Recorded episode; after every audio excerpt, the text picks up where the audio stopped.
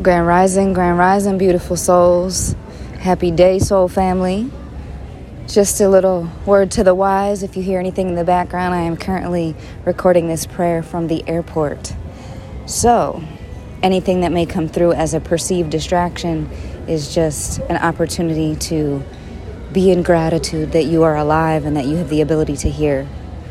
So before I get into today's message, let us just open up this space with a few moments of silence, paying homage to those who have come before us, paying homage to our ancestors, and also being in gratitude and honoring the presence that is always present and never in absence, which is the love of God, the love of spirit. So let us just honor that with a few moments of silence.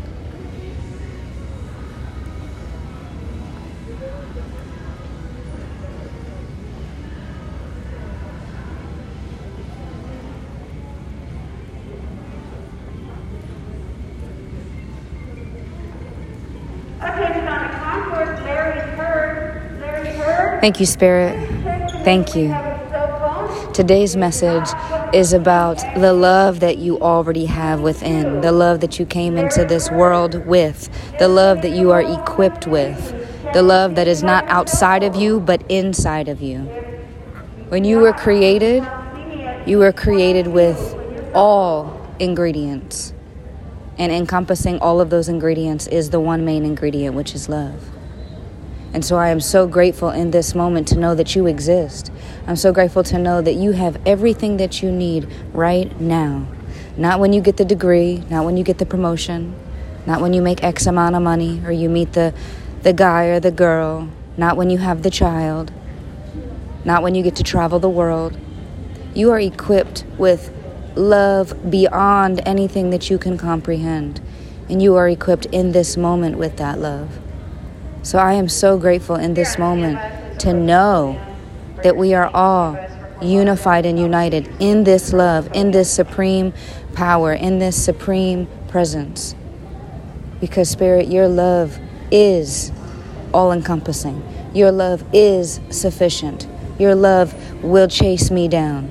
Your love will chase down that person who's been using drugs or alcohol or sex or whatever it is for X amount of years. Your love will meet us in every dark corner, in every alleyway. Your love is powerful beyond measure, powerful beyond comprehension. It doesn't make sense to the logical mind. So if you're single and you're looking for a relationship, or if you're in a relationship or a marriage, please know that no one will make you whole because you are already whole. No one can complete you because you are already complete in the mind of God. You are a unique expression. You are perfect right now. Everything is made manifest right now. Everything is moving and expressing itself in you and in your being right now. And I am so grateful to realize that, God, you give yourself to us in your entirety. You don't separate yourself. You don't give yourself in pieces.